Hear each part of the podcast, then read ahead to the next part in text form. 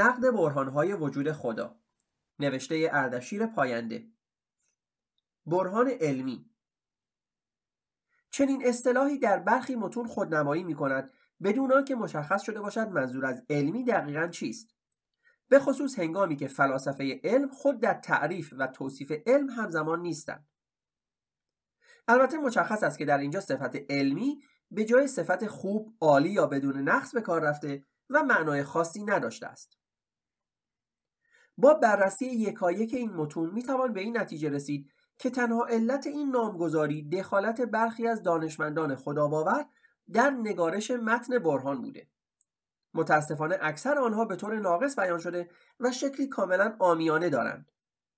به جز برخی از آنها که به اثبات ترمودینامیکی یا مدل بیگ بنگ مربوط می شوند باقی تماما بیانهای مختلف از برهان نظم هستند و چیز جدیدی در بین آنها وجود ندارد اگر مایل هستید مثالهای مختلفی که در توصیف برهان نظم استفاده می شود را بدانید می توانید از چنین متونی به عنوان منبع کمکی استفاده کنید. ولی انتظار هیچ استدلال جدید یا حتی قوی را نداشته باشید.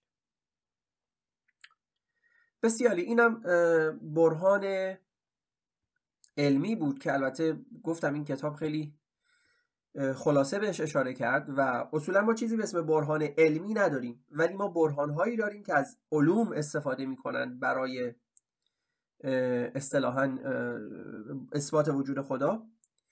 ولی چیزی به اسم برهان علمی نداریم. همینطور که این کتابم گفت احتمالا برهان علمی رو به این مفهوم به کار بردن که یعنی مثلا همون برهان ترمودینامیکی باشه یا برهان بیگ بنگ باشه یا یا استدلال های خاصی که همه تحت عنوان برهان نظم مثلا یا برهان حتی علیت احتمالا بررسی بشه. باز فقط تنها نکته که من می‌خوام اینجا اشاره بکنم این است که حتی اگر چیزی به لحاظ علمی هم اثبات بشه یعنی به لحاظ ریاضی هم به فرض اثبات بشه باز تا اویدنس و مدرکی برای اون وجود نداشته باشه شما نمی‌تونید اون رو به صورت پیشفرض قبول بکنید.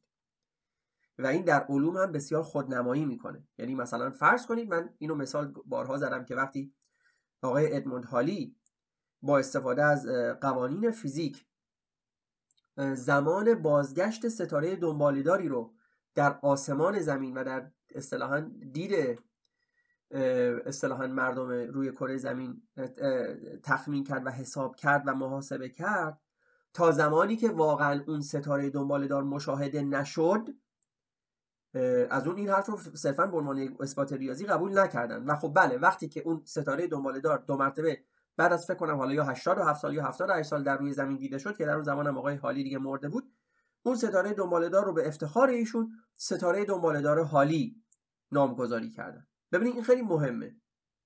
اثبات ریاضیش و فیزیکیش بود اما تا زمانی که اون ستاره دنبالدار واقعا مشاهده نشد یعنی اویدنسی برای اون موجود نبود که اون اویدنس همون دیدنش توسط تلسکوپ ها و غیره و غیره باشد کسی اون رو به صورت پیشفرض قبول نکرد. این در مورد خدا هم صادق است. شما حتی اگر فر... حتی اگر بتونید اثبات علمی یا ریاضی یا هر مدل دیگری بکنید که خداوندی باید وجود داشته باشد تا زمانی که اویدنس هم مدرکی برای وجود اون خدا ارائه ندید این صرفا یک اثبات ریاضی و حالا تئوری باقی میماند.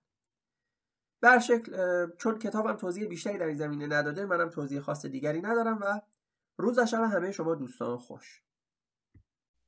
دوستان و همراهان گرامی اگر از پادکست های ما لذت می‌برید و تمایل به پشتیبانی و حمایت از تیم کوچک ما را دارید با مراجعه به وبسایت www.patreon.com talk تبدیل به یکی از حامیان مالی و patron های ما شوید. پشتیبانی شما به ما در تولید پادکست های بیشتر و با کیفیت تر کمک می کند با تشکر. دوستان عزیز ما را در تلگرام، یوتیوب و اینستاگرام با نام مینیو تاک و در سرویس های پادکست Spotify، Castbox، Anchor، Breaker، Google Podcast و اپل پادکست با نام مینیو پادکست دنبال کنید. ممنونم.